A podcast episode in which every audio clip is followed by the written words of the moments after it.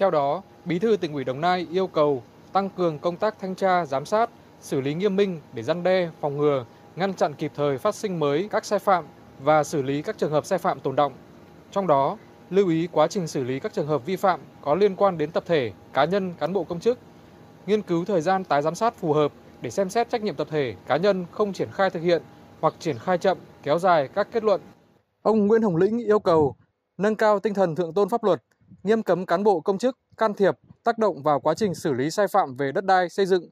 bố trí, sắp xếp đội ngũ cán bộ có trách nhiệm, đủ năng lực, đáp ứng yêu cầu trong thực thi nhiệm vụ.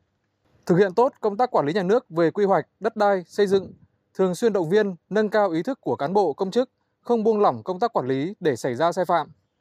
Liên quan đến các vụ việc sai phạm lớn, ông Lĩnh yêu cầu Ban cán sự Đảng, Ủy ban nhân dân tỉnh chỉ đạo đề xuất giải pháp xử lý từng trường hợp cụ thể. Ban Nội chính tỉnh ra soát, tham mưu Ban chỉ đạo phòng chống tham nhũng, tiêu cực, lãng phí tỉnh xử lý hiệu quả các vụ việc trong diện theo dõi nhằm hạn chế lãng phí nguồn lực đất đai, thúc đẩy phát triển kinh tế xã hội của tỉnh. Trước đó, đoàn đại biểu Quốc hội tỉnh Đồng Nai có buổi báo cáo kết quả giám sát về tình hình quản lý và sử dụng đất đai, xây dựng trái phép giai đoạn 2018-2021.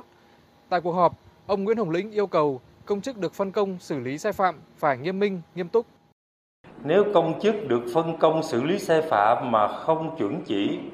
thì công chức đó bị xử lý sai phạm. Nếu bắt tay để gây ra sai phạm thì phải hình sự luôn, không phải là chỉ ờ, xử lý về đảng, xử lý về hành chính